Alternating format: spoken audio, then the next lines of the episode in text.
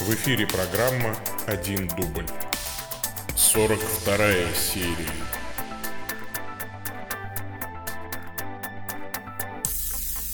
Во имя Отца и Сына и Святого Духа. Аминь.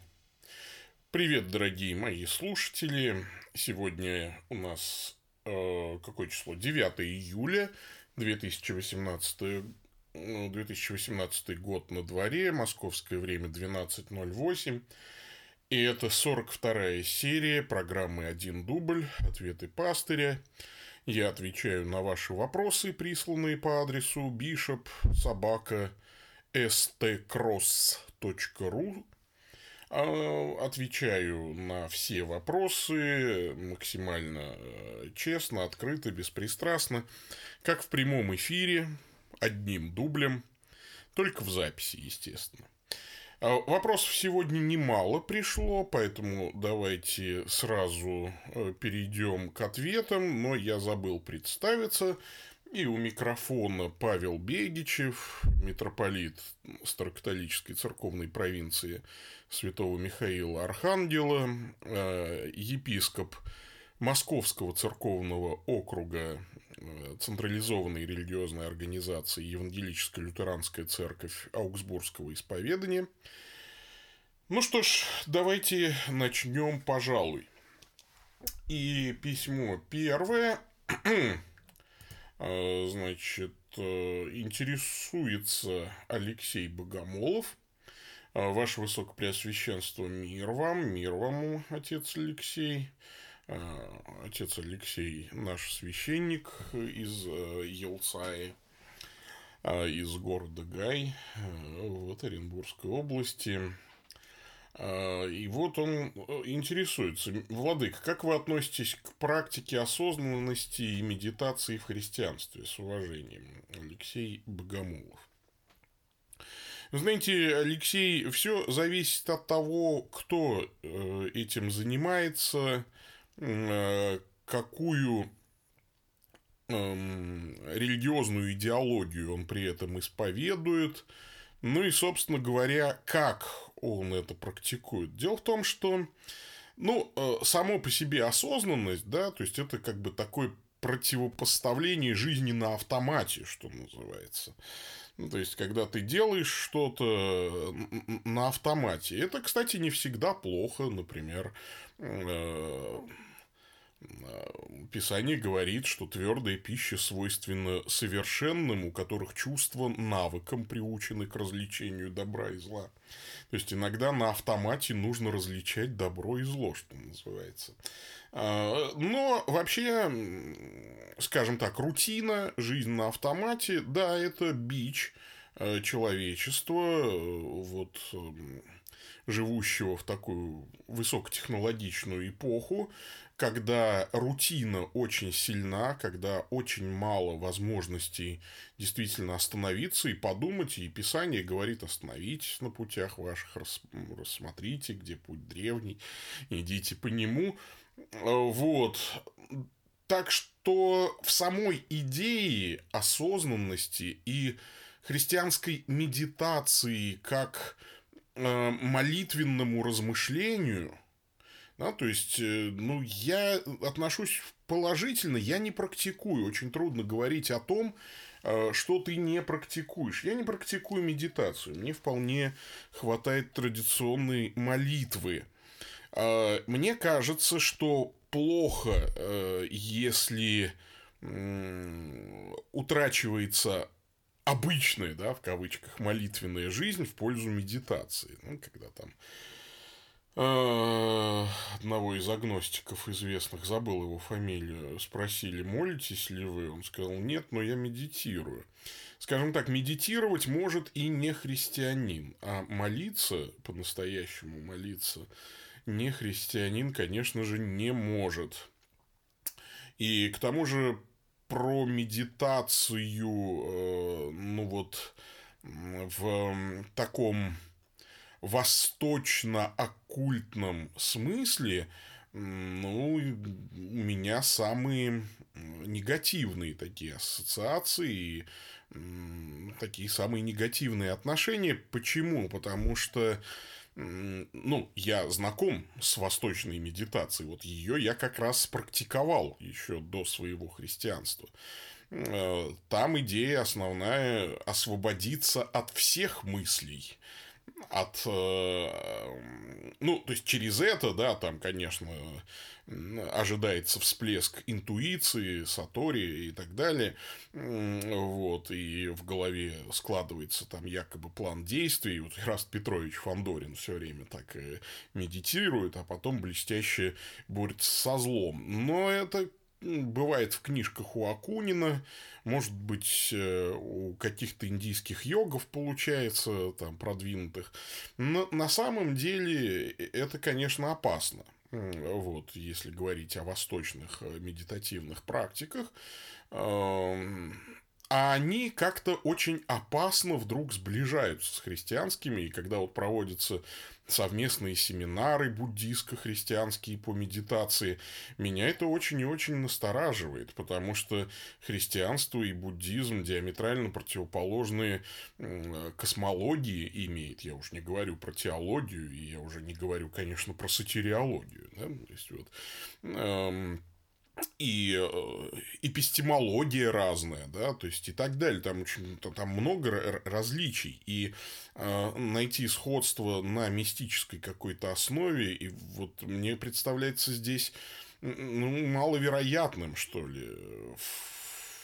В этом мне часто видится ну, какое-то такое ну, духовное обольщение, потому что Писание призывает нас трезвиться и бодрствовать, да, а, скажем так, восточный извод медитации призывает нас э, отключить свою личность, э, освободиться от мыслей, слиться с абсолютом и так далее и тому подобное, плескаться в океане бесконечности. И вот когда слово там абсолют, э, брахман, а, или там нирвана заменяются вдруг, подменяются христианскими терминами, там Бог, благодать э, и так далее, вот это опасно, потому что на самом деле речь идет о брахмане, а не о христианском боге там, например. Вот, хотя есть, конечно, практики и там средневековые, которые с буддизмом никак не связаны. Э, католические мистики, конечно, это дело практиковали. Но э, я еще раз говорю, это э, ну, здесь моя позиция такая, open but cautious, да, то есть с осторожностью следует применять. Во всяком случае, я бы не рекомендовал бездумно на, вся, на все семинары вот эти вот записываться. Нужно сначала посмотреть, проанализировать, промолить этот вопрос, хорошенечко изучить материал. Если вы увидите там нечто антихристианское, ну или подменяющее христианство собой, не надо этим заниматься. Вот. Да и вообще, честно говоря, я бы так сказал, настоящему христианину, посвященному служению Богу, наверное, не будет хватать времени на медитацию, потому что его время будет занято молитвой. Вот э, обычной традиционной молитвой, как общению с Богом, размышлению над текстами Писания и э, деятельным трудом, скажем так. Ну, то есть, вот. Как-то святые отцы без этого обходились. Собственно говоря, собственно, вот эта медитативная практика появилась гораздо позже. Ну, вот. Как-то первые христиане ничего, вот, э, как-то справлялись. Вот, потому что осознанность, конечно, лучше всего проявляется, когда ты из рутины выходишь не в медитацию, а в добрые дела, как это не банально звучит. А, вот. Разорвать рутину своей жизни, помочь э, там, своему соседу, Э, помочь, позвонить родителям, помириться с врагом, э, вот, э, заняться новой деятельностью, иногда даже приобрести полезное хобби, мне кажется, это гораздо более эффективные способы приобрести осознанность, разорвать рутину, остановиться, подумать и заняться тем, к чему призывает нас Господь напрямую. Скажем так, дел у нас много, дел много, много очень дел. Пойдем дальше. Мир вам, уважаемый епископ. Интересуется человек, ну, без подписи. Ну, тут есть у него, конечно, в теле, вернее, в адресе письма некое наименование. Но поскольку в теле письма он не подписался, то Значит, стало быть, это у нас аноним. Так, э, значит, мир вам, уважаемый епископ, э, спрашивает аноним. Каков, по-вашему, главный посыл э, книги Есфирь?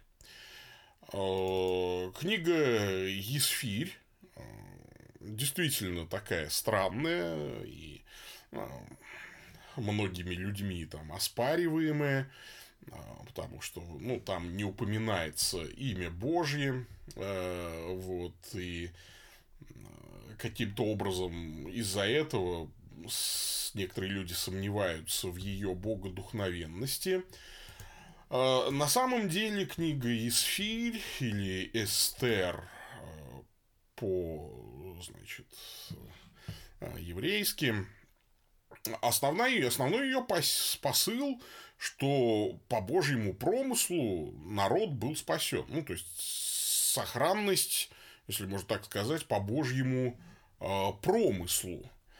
Вот. И второй очень важный мотив вот этой книги «Есфирь», что в Божьем промысле немаловажную роль играет человек и даже человеческий выбор – не зря вот этот ключевой текст, если ты промолчишь ныне, то спасение придет э, из другого места, а ты и дом отца твоего погибнете. А, вот. И, конечно, э, вот история спасения народа израильского от коварного замысла Амана – и происхождение праздника Пурим, а, значит, описывается в этой книге. Но вот основная идея, что кто бы, как бы не нападал на народ Божий, народ Божий всегда будет под Божьей защитой. И когда, казалось бы, а, все государственные силы, вся мощь государственной машины брошена на уничтожение Божьего замысла, Э, Бог всегда победит. То есть, эм, главное, э, несмотря на то, что имя Бог там не упоминается, но Бог присутствует. Ну, во-первых, там понятно, что э, народ и сферь э, постятся три дня, а пост спряжен с молитвой, поэтому в неканонических текстах есть еще длинные молитвы из сфере Мордыхая, и даже в Септуагинте, например, или ну, в синодальном переводе один раз слово «бог» упоминается. Там сказано в синодальном переводе «бог отнял сон у царя». А, но и, и, идея-то на самом деле гениальная. Это противостояние государственной мощи вот этого Левиафана да, и Бога. Вот э, когда тут мы, вот Звягинцевский фильм «Левиафан», да, когда вот э, человек противостоит государству, видно, что вот Левиафан, государство, машина насилия, аппарат насилия, оно подавляет человека. А, а здесь вот все шиворот на выворот. Тут вроде бы вот этот Левиафан готов поглотить человека. А, и никак ты ему не противостоишь. Ну, как ты Левиафану противостоишь? Как ты государственной мощи, как ты военной мощи этой противостоишь? И тут вмешивается вдруг Бог и спасает тебя. Э, спасает э, по-разному. И вот э, тут даже не, не важно дать этическую оценку там, тому, что евреи взяли и сами всех там поубивали своих потенциальных обидчиков. И это превратилось в такой праздник национальной мощи такой вот и так далее. Ну, сместились акценты. Эх, как всегда. На самом деле это же должен быть праздник э, Божьему спасению, да, такой вот. Ну и вот, как я уже сказал, контрапунктом идет роль личности в Божьем плане. Божий план всегда исполнится, а вот у тебя всегда есть выбор. Либо поучаствовать в нем, либо встать в стороне. Поучаствовать в великом Божьем деле и войти в историю, и прославить Бога, и прославить свой народ. Либо побояться, отойти в сторонку, да, кстати, э, можно ведь было и погибнуть реально, да, то есть это был риск, там никто не давал гарантий, да, то есть, да, Есфирь могла погибнуть, вот, но Мордахей-то ей ведь говорит, подтекст-то такой, так-то ты то ли погибнешь, то ли нет, у тебя есть шанс, э, что Бог сохранит и, так сказать, использует тебя, вот твое царское достоинство для спасения своего народа, а так ты точно погибнешь, так мы все погибнем. То есть, мы, ты, ты можешь погибнуть что так, что сяк, но у тебя есть шанс погибнуть красиво, погибнуть, выполняя Божье э, повеление, если можно так сказать, погибнуть, исполняя Божий план. И даже несмотря на твою гибель, как да, то есть Божий план все равно исполнится. Вообще высокая, конечно, вот эта вот поэтика заключена в книге Исфири, поэтому, конечно, она является бог, частью богодухновенного священного писания. Спасибо за этот вопрос. Я такие вопросы очень люблю. А, пойдем дальше.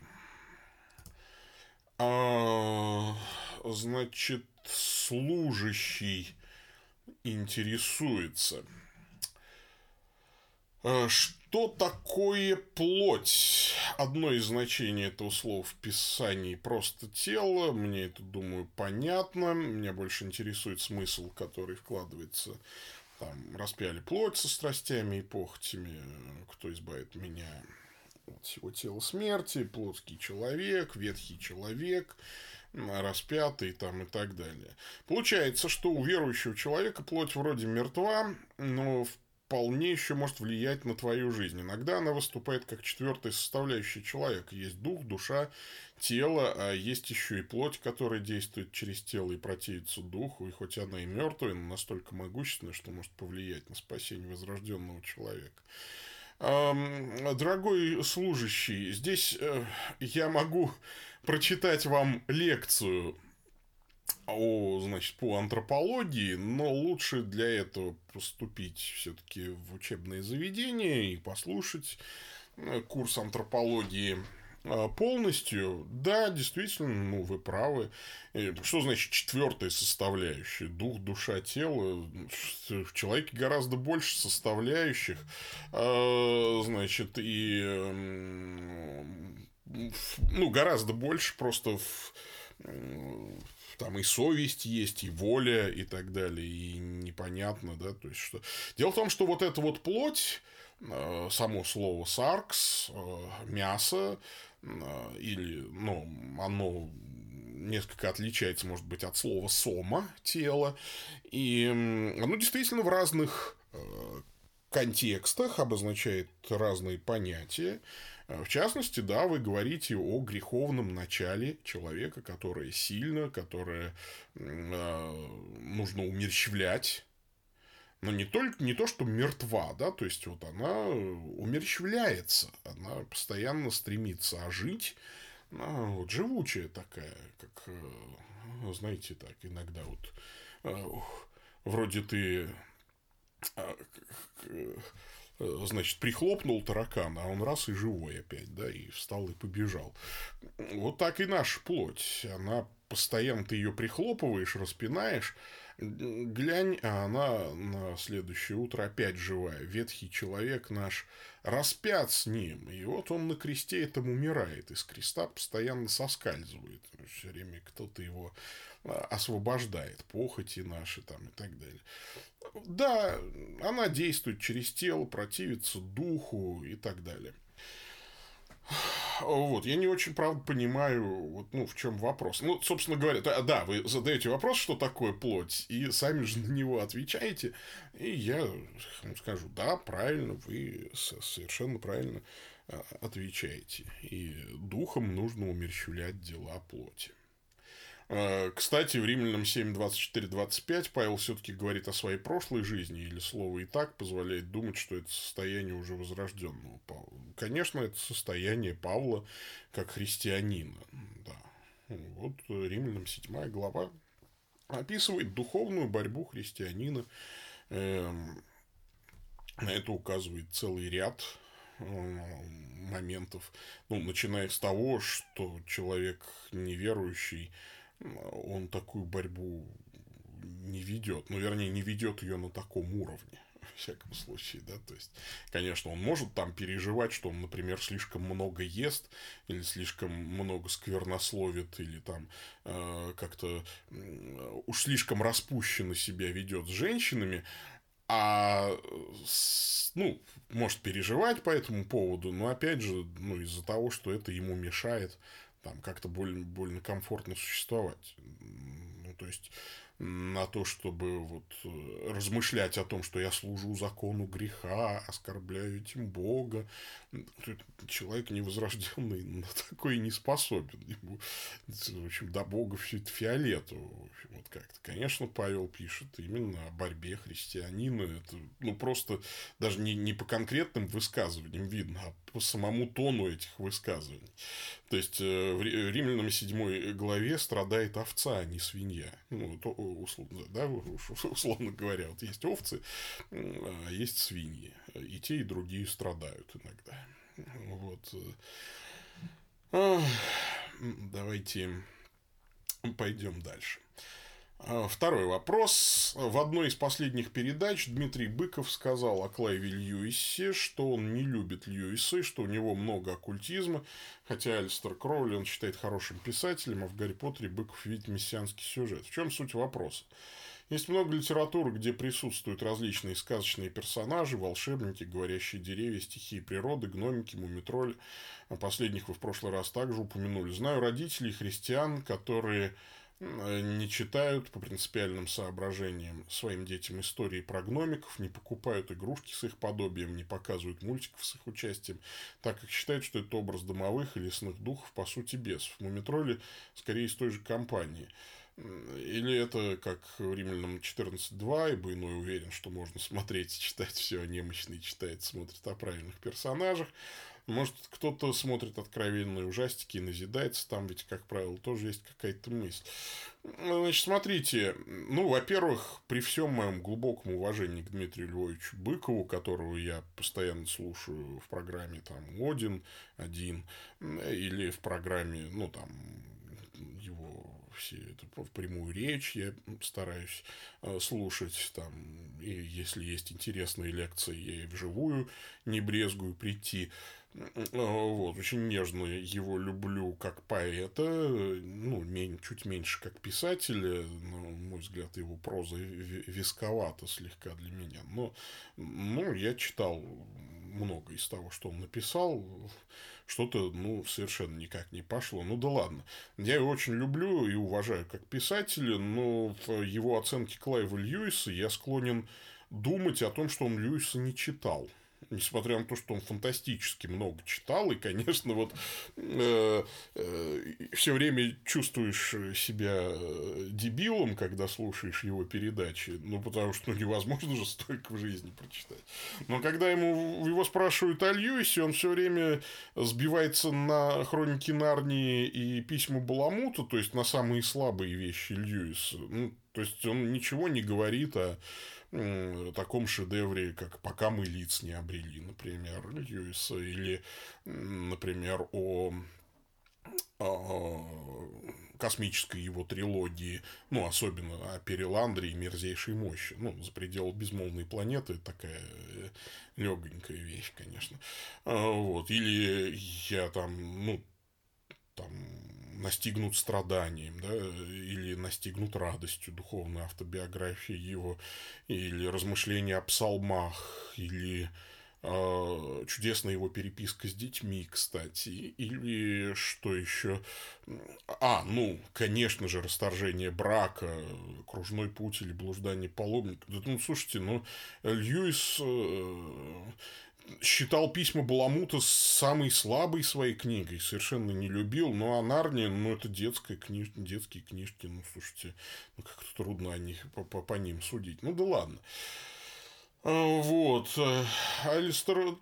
Насчет Алистера Кроули Дмитрий Львович, конечно, троллит нас всех, да, и ну, он пытается по э, заповедям некоторых отцов церкви видеть хорошее даже в откровенных язычниках и сатанистах, как-то пытаясь э, вот э, раздуть, по выражению того же Льюиса, если есть хоть одна искра в этом потухшем костре, да, то мы ее раздуем в пламя. Но если там один пепел, бесполезно на него дуть, он только запорошит нам глаза.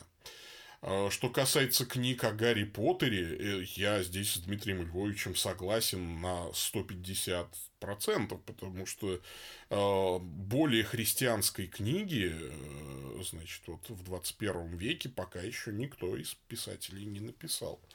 Там действительно есть мессианский сюжет. Но дело в том, что английская литература, даже если значит, представителем ее будет совершенно там, агно... автор-агностик или даже атеист, она еще лет сто не сможет написать антихристианского произведения. Просто настолько сильна христианская матрица, заложенная великими э, предшественниками вот в английской литературе, что там, ну, антихристианского быть не может по определению.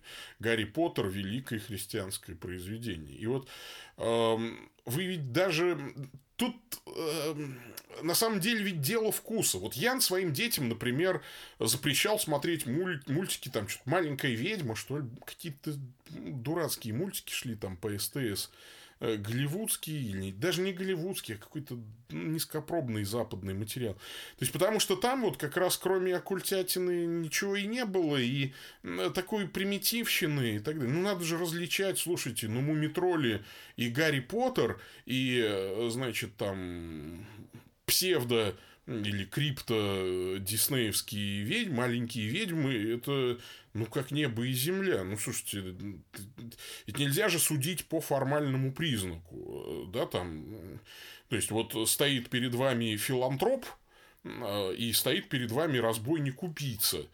Помните, была такая советская передача, там показывали фотографию одного и того же человека, значит, задумчивого такого, и одной группе говорили, что перед ними убийца-рецидивист, и попросили описать его по фотографии. И все отмечали жестокий взгляд, э, колючий, значит, вот этот вот э, такой грубый подбородок, там, значит, злобную линию лица. А другой группе говорили, ну, ту же фотографию показывают, говорили, что это крупный ученый и все тут же отмечали добрый взгляд, э, вот э, мудрое выражение. Ну, слушайте, на самом деле нельзя же по внешним признакам да, таким как наличие волшебства э, или сказочности персонажей, судить о духовном содержании э, произведения. Э, э, ребята, это настолько непрофессионально и настолько ну, это настолько надо было плохо в школе учиться и, значит, так плохо понимать литературу, поэзию и так далее, что ну, мне даже страшновато за тех, кто не видит разницы между Гарри Поттером и каким-нибудь дешевеньким мультиком там про волшебников, э, этих ведьм, чертей вурдалаков.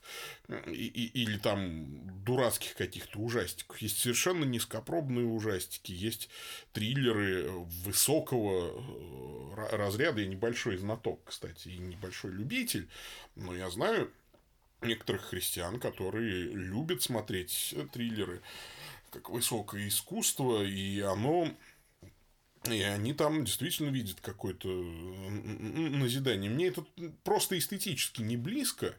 А вот э, что касается сказки, ну, ребята, ну, ну прочитайте Чуковского от двух до пяти. Нельзя у ребенка отбирать сказку. Э, и надо понимать, что вот сказка ребенку нужна именно для того, чтобы он Библию не воспринимал как сказку. То есть, э, вот у меня трое детей, и мои дети всегда четко разграничивали сказку и реальность. Именно потому, что мы сообщали, ребят, Дед Мороз не существует. Ну, то есть, у моих детей не было никогда травмы.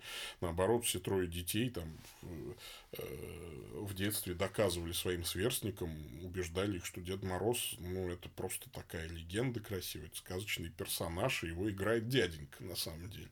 Э, вот. А вот Христос – это реальность, это вот Бог. А, потому что если не э, давать ребенку сказку, то он создаст суррогат, как у того же Чуковского, там была одна такая дама партийная, которая изгнала сказку из жизни ребенка, а ребенок э, сам стал стихийно создавать сказку, что там и говорил за завтраком, мама, я был у тебя в животике, э, я помню, как я был у тебя в животике, да, там интересно. Э, там был такой домик и садик, и я по, по этому садику гулял, а потом заходил в домик, когда мне трудно, э, грустно было. Массельпромовцы там сидят, трое их, да. Ну, то есть, вот, и Чуковский пишет, что детское воображение, наделившее материнскую утробу тремя массельпромовцами, значит, ну, то есть, никто обуздать не сможет. Ну, то есть, вместо этого нужно было ему рассказать про гусей и лебедей и молодильные яблоки. Ну, то есть, дать ему нормальную сказку, народом там веками отшлифованную, прекрасный продукт, а, нежели вот позволять ему питаться этим суррогатом. Потому что ребенок будет сказку создавать тогда из Библии, если э, э, лишить его сказочных персонажей, волшебников, говорящих деревьев, стихий природы, гномиков, мумитроллей и так далее. Только, конечно, нужно иметь литературный вкус, ребята. Вот э, нельзя пошлятиной второсортной детей подчивать. Это да. А, нужно кормить детей сказочной литературой, чудесной литературой и даже волшебной литературой высокого уровня. И э, четко говорить, что вот это сказка, ребята, это понарошку, так в заправду не бывает. Кстати, в Гарри Поттере невозможно. Да, дети э, выучивают все эти заклинания и там э, что там остолбеней там и э, как-то и патронус там как это э, Забыл даже заклинание, которое вещи-то тебе притягивает. Ну, в общем, вот, Авада Кедавра, да, значит, это убийственное заклинание. Но все же понимают, что, да, заклинание не действует без волшебной палочки, а для изготовления волшебной палочки нужно то перо Феникса, то жила дракона, то там рог единорога, что еще там нужно, не помню. Ну, то есть, как бы заведомо невозможно изготовить настоящую волшебную палочку. То есть, это не пособие по магии, это, это понарошку, это игра. Но в этой игре проигрываются мощнейшие э, психологические и морально ролевые э, вот реалии, да, то есть вот почему э, когда у тебя перед тобой стоит выбор между легким и правильным, нужно выбирать правильное, а не легкое, да, там, почему нужно иногда пожертвовать собой за друзей своих, и только тогда можно воскреснуть и победить, а, а, значит, зло в себе, изжить его в себе. Нужно, чтобы избавиться от Волан-де-Морта, сидящего в тебе, нужно умереть. Это же евангельская мысль, да, там, то есть, ну и так далее, нужно умереть и воскреснуть фактически ради родиться заново, вот, и э, да и так далее. И если ты э, убиваешь кого-то, ну, совершаешь грех, то ты рассекаешь душу свою и прячешь ее по крестражам. Это же, это же все в игровом виде показывает тебе какие-то реальные истины. Сказка ложь, да в ней намек, добрым молодцам урок. И э, важно, важно детям давать сказку. Я ну, высококачественную сказку. И здесь я на стороне э, добрых сказочников. А, третий вопрос. Что вы думаете по поводу страшилок о чипировании, распространяемых некоторыми христианами, а может и не христианами через соцсети и мессенджеры? Я считаю, что это лабуда э, страш, страшнейшая. Настолько лабуда лабудовая, что я даже об этом говорить не буду. Ну, слушайте, Э, нам вполне сказано, чего бояться. Не бойтесь убивающих тела. Да? Не, не надо бояться даже дьявола. А бойтесь того, кто душу и тело может погубить в гиене. Бога надо бояться. Богобоязненность должна быть. А не чипов надо бояться. Слушайте, нужно бояться предать Бога. Вот. Вот это вот достойная такая а пока вот сидеть и бесконечно думать, ой, ой, в Швеции чипы, чипы все тестируют, все, ой, все, завтра мир порушится. Ребята, ну, иди ближнего накорми, иди Евангелие расскажи. На колени встань, помолись, Библию почитай. Что ты сидишь, заламываешь руки и плачь Андромахи устраиваешь по поводу чипов в Швеции. Это все из разряда того, что в Бельгии уже есть компьютер, суперкомпьютер, который называется «Зверь», который занимает там два квартала. Ну, и тут э, страшилки из 80-х годов. Э, все они оказываются фейком и в лучшем случае, в худшем случае это все оказывается ну, таким нагнетанием специально производимым. Так, пойдем дальше. А, брат Марат интересуется. Приветствую, Ваше Высокопреосвященство. Спасибо вам за ваши проекты, особенно за один дубль и ЧПИ. Просматривая последний выпуск ЧПИ, я был несколько озадачен, и мой первый вопрос как раз связан с этим. Возможно, я где-то неправильно вас понял, но там прозвучала такая фраза, что в настоящее время смена конфессии – это не самая лучшая идея. Однако порой, имея отличные от других членов общины убеждения по поводу таинства богослужения, человек находится в конфликте с тем, что внутри него и снаружи, а также порой с некоторыми не в меру ревностными собратьями. Вопрос в следующем. Если не выгоняют, если какая-то еще ситуация, когда лучше перейти в общину с более близкими убеждениями или нужно терпеть до конца. Эм, Марат, не совсем верно вы меня поняли. Когда я говорил о конвергенции, одну из, одной из трудностей конвергенции я назвал парадигму перехода, действительно. Но эта трудность не на низовом уровне работает, не на уровне там, отдельных христиан. Эта э, трудность работает на уровне руководства церкви.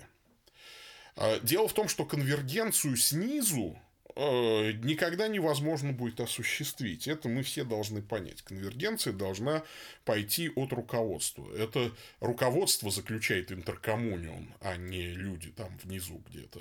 Хотя они тоже могут договориться, причащаться вместе там, но, э, как правило, это ну, редко к чему-то хорошему приводит. Чаще всего это производит раскол, раздрай и создание новой конфессии. А вот э, когда иерархии объединяются, это э, всегда правильно и хорошо. Ну, то есть, когда уврачевывается конфликт на уровне руководства церквей. Вот здесь я говорил о том, что э, когда вот, условно говоря, встретилась Елца и Старокатолическая церковь Словакии, и э, Старокатолическая церковь Словакии могла бы сказать, «Э, ребята, входите в Старокатолическую церковь и будьте старокатолики все. Э, значит. А, это было бы неправильно перейдите все в старокатолики, на мой взгляд. Да? А, или а, лютеране бы сказали, так, вот вы тут все молодцы, у вас есть апостольское преемство, но вы гады-католики, быстро все стали лютеранами, и только тогда заключим интерком. Да нет, конечно. Вот э, э, мы договорились о том, что сущностных разногласий у нас нет, мы готовы поступиться какими-то второстепенными своими Э, там, привычками да, в пользу заключения интеркоммуниона. А, и второстепенные богословские наши различия будут уврачеваны в результате дальнейшего диалога. Но сущностно, в главном, мы едины. А, в том, что касается таинств, в том, что касается апостольского преемства, в том, что касается внешнего круга ортодоксии. Вот это главное, да, то есть вот в этом мы едины, а дальше будем э, работать. И мы работаем. И э, у нас тут не было парадигмы перехода. Елцай осталась э, лютеранской церковью. Э, да, создана старокатолическая провинция, как, э, э, поскольку нам дарована автокефалия. Да, Елцай канонически входит, не, не, мы не под юрисдикцией, да, то есть не юридически, а канонически входит во Всемирный Совет Национальных Католических Церквей. То есть э, мы имеем каноническую зависимость. Мы поминаем патриарха Августина, например, вот в нашем центральном приходе э, э, на, на мессе и, и так далее и тому подобное. Но у нас есть лютеранские церкви, у нас есть церкви такого харизматического замеса. При этом у нас есть единство по поводу таинств в, и внешнего круга ортодоксии и апостольского преемства. Может быть, не, не все все Э, гладко понимают так, но все должны в конечном итоге, я вот для того и рассказываю, и веду эти передачи, чтобы вот это вот все понимание устаканилось и было именно таким, каким оно задумывалось изначально. Потому что кто-то не понял конвергенцию, кто-то подумал, что конвергенция это когда прискакал, э, значит, э, старокатолический митрополит, всем передал апостольское преемство, сел в самолет и улетел, и больше никогда мы с ним не видимся. А дальше мы творим, что хотим. Хотим, э, значит, там э, с кем-то объединяемся, хотим с кем-то не объединяемся, кому-то передаем, а после кому-то не передаем, что-то там мутим сами по себе. Нет, так не бывает, ребят. Вот, поэтому я говорил о том, что э, руководители, наверное, я это плохо как-то объяснил, и вот надо это подчеркнуть, что именно руководители не должны мыслить парадигмами перехода. Но там же в ЧПИ я сказал, что бывает, что вот когда речь идет об отдельном человеке, система ломает его об колено, плетью обуха не перешибешь. То есть ты видишь, да, что ты нуждаешься в таинствах, в Евхаристии а у тебя в твоей конфессии агрессивно все, значит, руководство, ну, агрессивно против этого. Ну, или не агрессивно, а пассивно против этого. И говорит там, нет, мы не будем, у нас нет, мы не хотим апостольское преемство принимать, мы не хотим таинство, учение о таинствах менять. Мы не хотим эту сакраментологию свою менять. Мы хотим и дальше быть верными своим конфессиональным э, идолом, да, так вот назову я это. Ну и, и так далее. Ну тогда, э, извините, тогда все, что не по вере, грех тогда, конечно, нужно переходить. Я же и говорю. То есть, и, иначе эта система перемелет тебя и так далее. И, и, это, че, и это будет действительно честнее, а, потому что, ну, типа, работа под прикрытием, да, то есть, на самом деле, я православный, но хожу, ну, так условно говоря, да, но хожу в баптистскую церковь. А, значит, я причащаюсь в православной церкви, но хожу в баптистскую церковь, и ее изнутри разлагаю. Значит, вот. Да нет, нужно, конечно, ну, это уже это лукавство, это какое-то, ну, это неправильно э, там, Штирлицем таким быть, на, на мой взгляд. Э, э, это может быть, ну, миссионерская стратегия только где-то там, может быть, в нехристианских странах оправдана как миссионерская стратегия, такая тайная очень. Но на самом деле когда речь идет о межконфессиональных отношениях, мне кажется, это просто подло. Ну, нужно всегда честно говорить и о своих целях, и о своих задачах. Ну, например, я вот не скрываясь этого говорю, я же не говорю, что там вот баптисты во всем правы. На мой взгляд, да, баптистам не хватает апостольского преемства, им нужно менять сакраментологию. Вот. При этом у баптистов есть э, масса... Ну, экклесиологию нужно где-то там полечить. Экклесиологию вообще всем надо лечить. У нас экклесиология болеет, значит, с 1054 года, как минимум. Вот. Ну, а может, еще раньше она заболела. Так что Конечно, иногда нужно встать и честно заявить, ребята, вы не правы вот в этом, нам бы всем бы надо бы э, вот сюда. Э, но тогда тебя либо выгонят, либо вежливо скажут, э, уходи-ка ты домой и лицо свое умой. А не то, как налечу, растопчу и проглочу. Ну, как могут интеллигентно это сказать.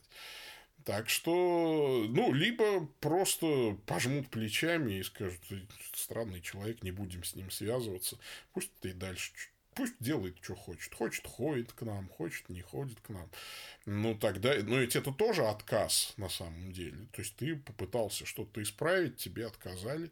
Ну, например, не обратили на тебя внимания. Ну, тогда, конечно, э, нужно переходить. Вот. Ну, а иначе будет все это не по совести, все, что не по вере, грех. При этом, опять же, не обязательно рвать ведь все отношения-то, да, то есть нужно продолжать любить братьев и сестер, нужно продолжать об этом проповедовать публично. Сегодня мы же все понимаем, что э,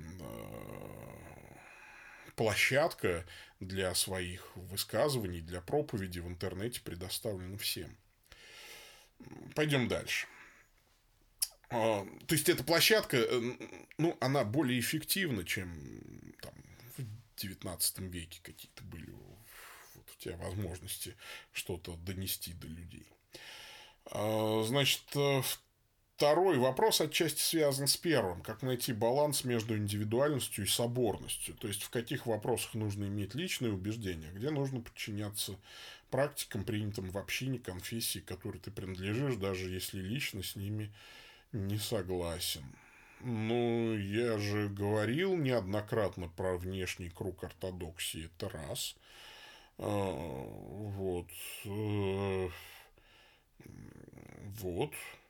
А, а, оно. Ну, к ним же относится сакраментология, да, то есть вот учение таинств. Вообще Лютер ведь предельно просто все это определял. Там, где правильно проповедуется Евангелие, правильно совершаются таинства, там истинная церковь. Вот, если ты уверен, то, что твоя церковь правильно проповедует Евангелие и правильно совершает таинство, а, и входит во внешний круг ортодоксии, ну, значит, там по вопросам стереологии можно иметь, наверное, второстепенное ну, какое-то личное мнение. А, вот.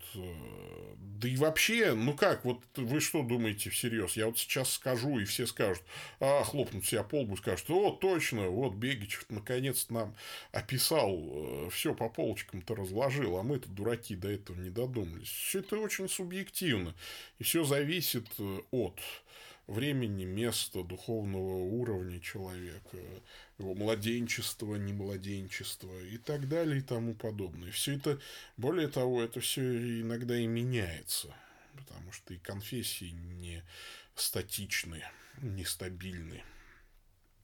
Вопрос э, третий связан со следующим текстом из послания к Коринфянам. «Посему не судите никак, прежде времени, пока не придет Господь, который осветит скрытые во мраке и наружит сердечные намерения. И тогда каждому будет похвала от Бога. Что имеет в виду Павел, говоря, каждому будет похвала от Бога? Он имеет в виду только себя и других служителей Христов, о которых упоминает в начале главы? Или, как считают некоторые из ранних авторов, он говорит только о похвале, но не об осуждении, для того, чтобы снова обличить Коринфян в лицеприятии э, по сравнению с Богом, который относится ко всем одинаково. Спасибо и всех благ. Но мне тут э, кажется, что тогда, вот если вы все сделаете правильно, тогда все, тогда каждому будет похвала от Бога. То есть, если вы будете судить э, прежде времени о мотивах человека, о мотивах служителя, то никакой похвалы вам не будет. А если вы не будете судить прежде времени, то есть поступите правильно, тогда и тому человеку, у которого мотивы были, будет похвала от Бога, и вам будет похвала от Бога. То есть, ну, то есть, это правильно, э, достохвально с точки зрения Бога не судить прежде времени. Мне кажется, так. А чего здесь мудрить-то? Э, вот. С уважением, брат Марат. Спасибо вам, брат Марат. Хорошие сегодня вопросы в основном так. Это интересно. Пойдемте дальше. А, Михаил Семенов интересуется. Здравствуйте, Ваше Высокопреосвященство. А, первое. Вам ведь известно о так называемых теологии презрения, теологии дополнения, относящихся к евреям и иудаизму. Придерживаетесь ли вы мнения, что, по крайней мере, для евреев иудаизм остается действенным? Станете ли вы крестить евреев и поддерживать их решение становиться христианами или нет?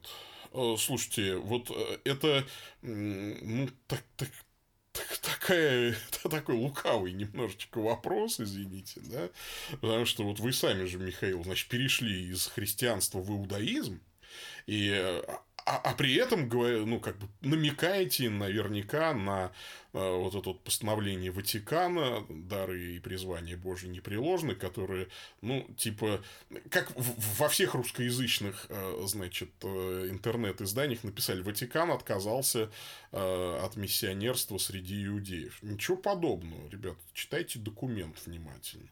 А, значит, Ватикан не отказывается от миссионерской стратегии среди иудеев, а, иначе ему пришлось бы отказаться от Христа. А, вот. Безусловно, спасение только во Христе Иисусе.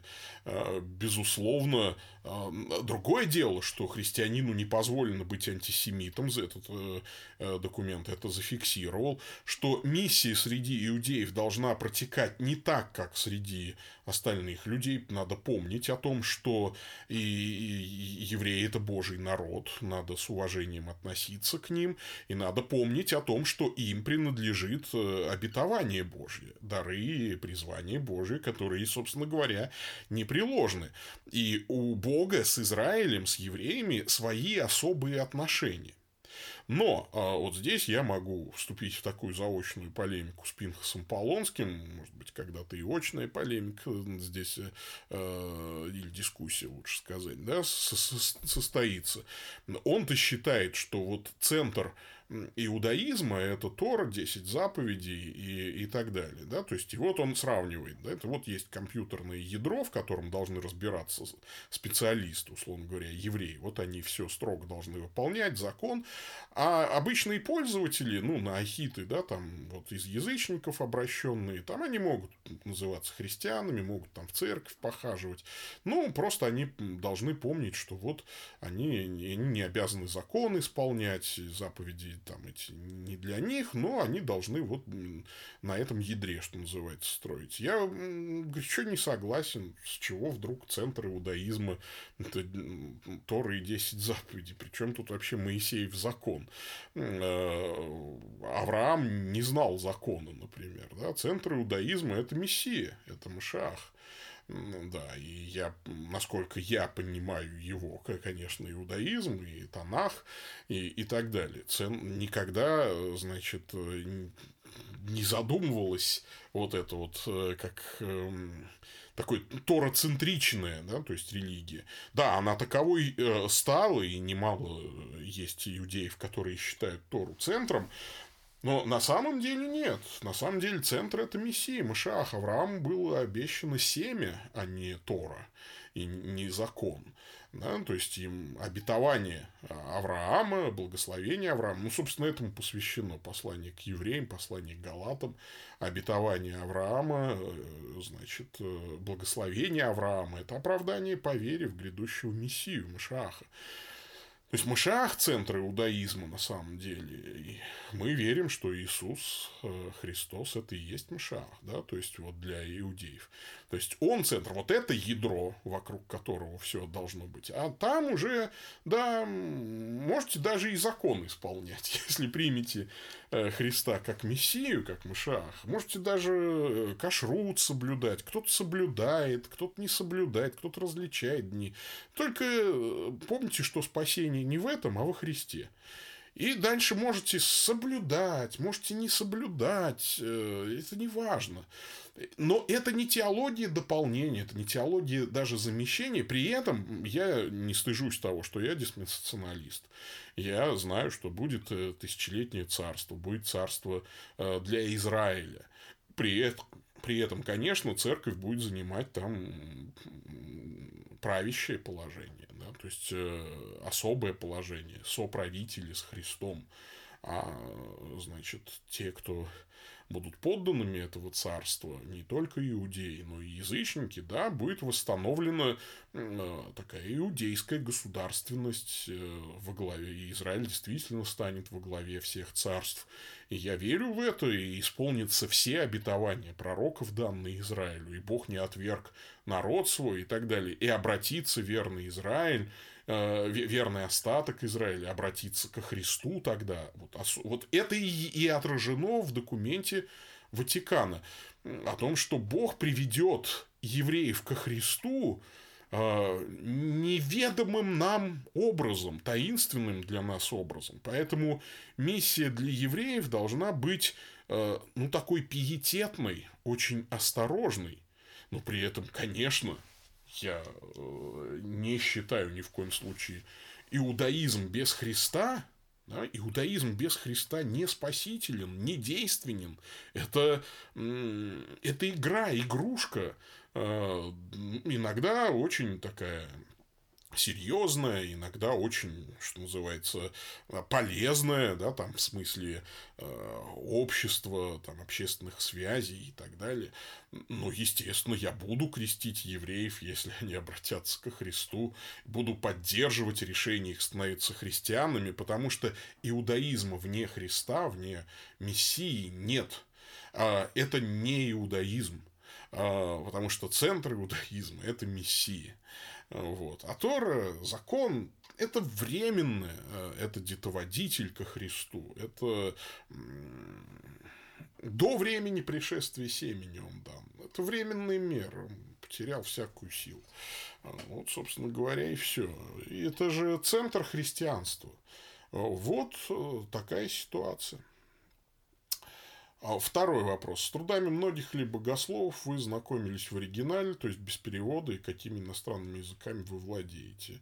Я читаю по-древнегречески, поэтому труды восточных отцов церкви я могу читать в оригинале, но, конечно, я не настолько владею древнегреческим, чтобы прям читать их. Я проверяю некоторые тексты, ну, ключевые, да, то есть я читаю, конечно, в русском переводе, но когда мне какой-то пассаж э, вызывает вопросы, я обращаюсь к оригинальному тексту. А, вот. Новый Завет я читаю в оригинале, конечно же, да. А, значит, ну, по-английски могу, конечно, читать. А, вот. Все, я не полиглот. Можете ли вы что-то сказать про такое явление, как мироточение? Каково ваше мнение? Я думаю, что мироточение как чудо вполне возможно. Почему нет? Вот. Э, ну, другое дело, что, может быть, по моему такому личному субъективному ощущению, у меня нет никаких исследований, никаких э, статистических оснований так думать, но по моему ощущению, наверное, э, 99 из 100 случаев это фейк, подделка, но один-то из 100 случаев подлинный, да, это чудо. Бог действует через предмет материального мира, подавая удостоверение людям. Это совершенно нормально. Пойдем дальше. А, вот, по-моему, последняя да, письмо. Приветствую вас, уважаемый Павел Александрович.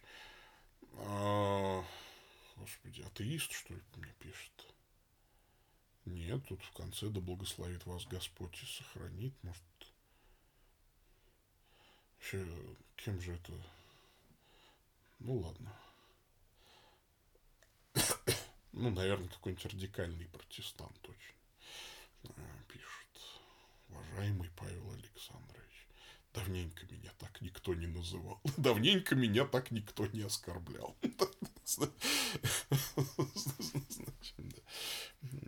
Пожалуй, может, он полицейский. Вот я что думаю. Ну, хорошо, ладно. А кого имеет в виду Иисус, говоря, все, сколько их не приходило предо мной, суть воры и разбойники. Но овцы не послушали их. Иоанна 10.8. Ну, конечно, Кришну и Будду он имеет в виду. Кого еще?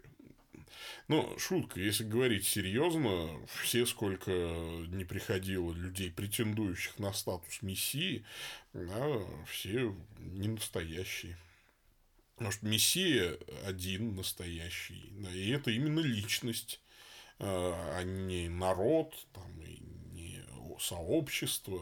Ну, то есть, это, кстати, вот одна из фишек а, такого современного иудаизма. А не, не, нет никакого мессии персон, персонифицированного.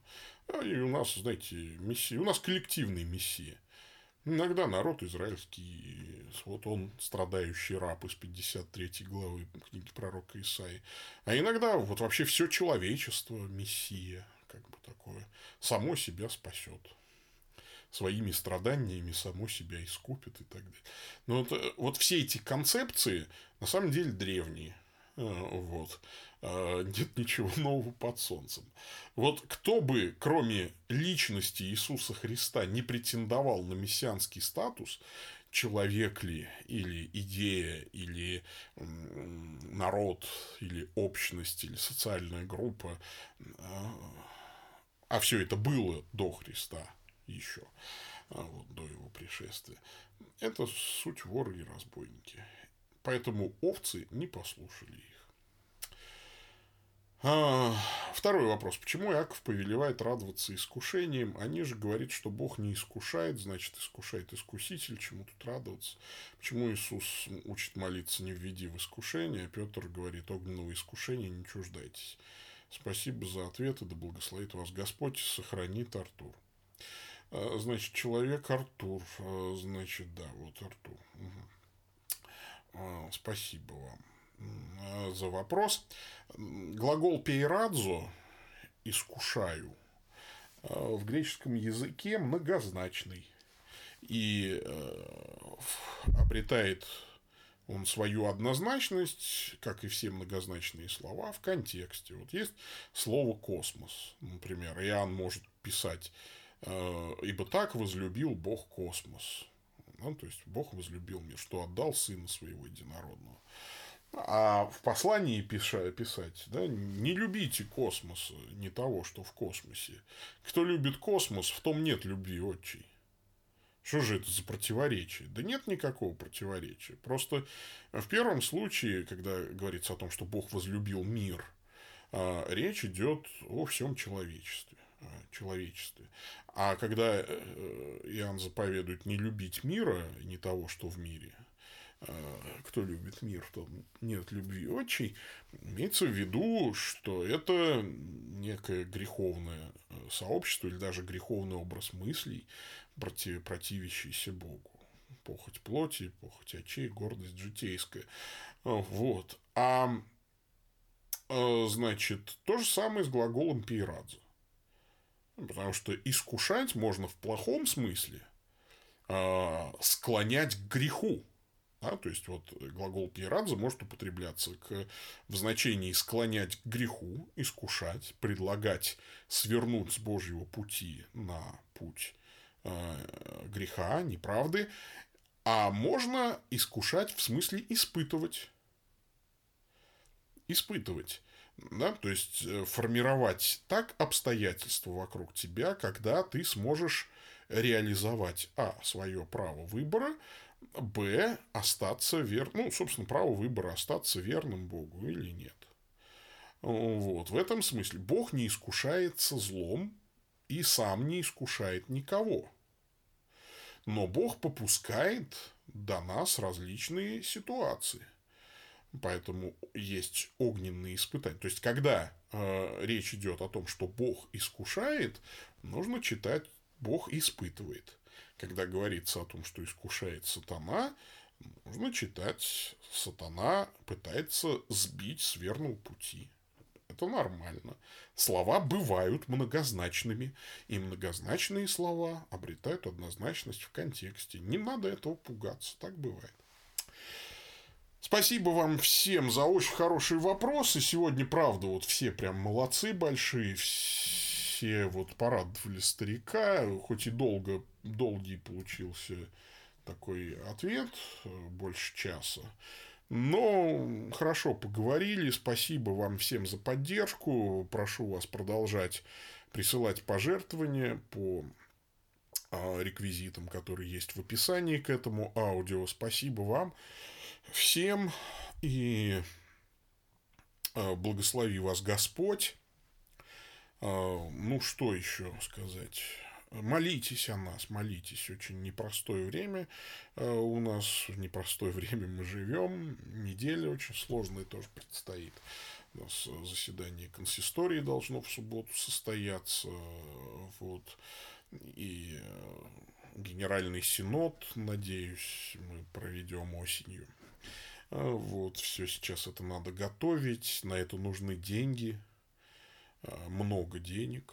Вот, так что давайте молиться об этом, если Бог располагает ваше сердце, продолжать жертвовать. А, вот. По Ялте у меня нет новостей пока. Вот. Ну, собираем, продолжаем там собирать деньги. А, вот реквизиты для Ялты будут еще в описании некоторое время.